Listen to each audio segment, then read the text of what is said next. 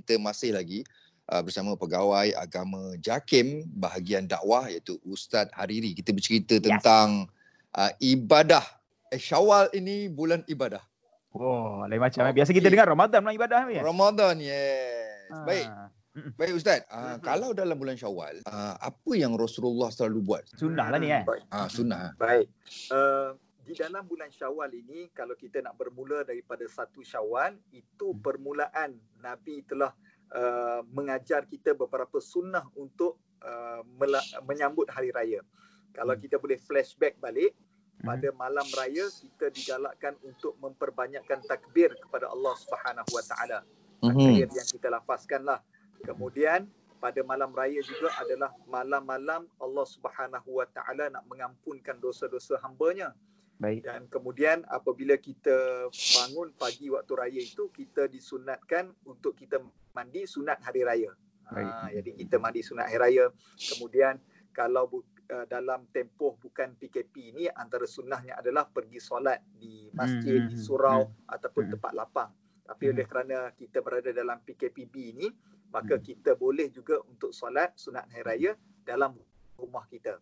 Baik. Kemudian antara sunnah-sunnah lain juga Nabi sentiasa mengamalkan uh, kunjung mengunjung antara satu sama lain. Ha, hmm, okay, jadi kalau kita sebelum ini kita hmm. faham kunjung mengunjung kena ziarah rumah orang lah. Hmm. Tapi tahun 2020 ni kita belajar satu perkara cara hmm. kunjung mengunjung era 2020 iaitu secara online. Ha. Wow, lain macam kunjung Jadi kita ni. boleh buat voice call ataupun video call dengan mm-hmm. siapa-siapa seolah-olah kita berkunjung dalam rumah dia tapi dalam keadaan video call. Ha. Itu satu oh. suasana baru yang uh, yang kita alami pada tahun ini.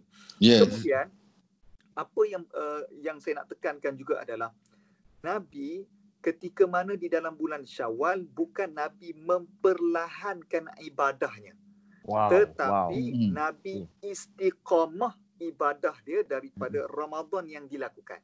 Hmm. Kadang-kadang kita ini bila habis Ramadan kita pun turun susut susut eh. turun tidak.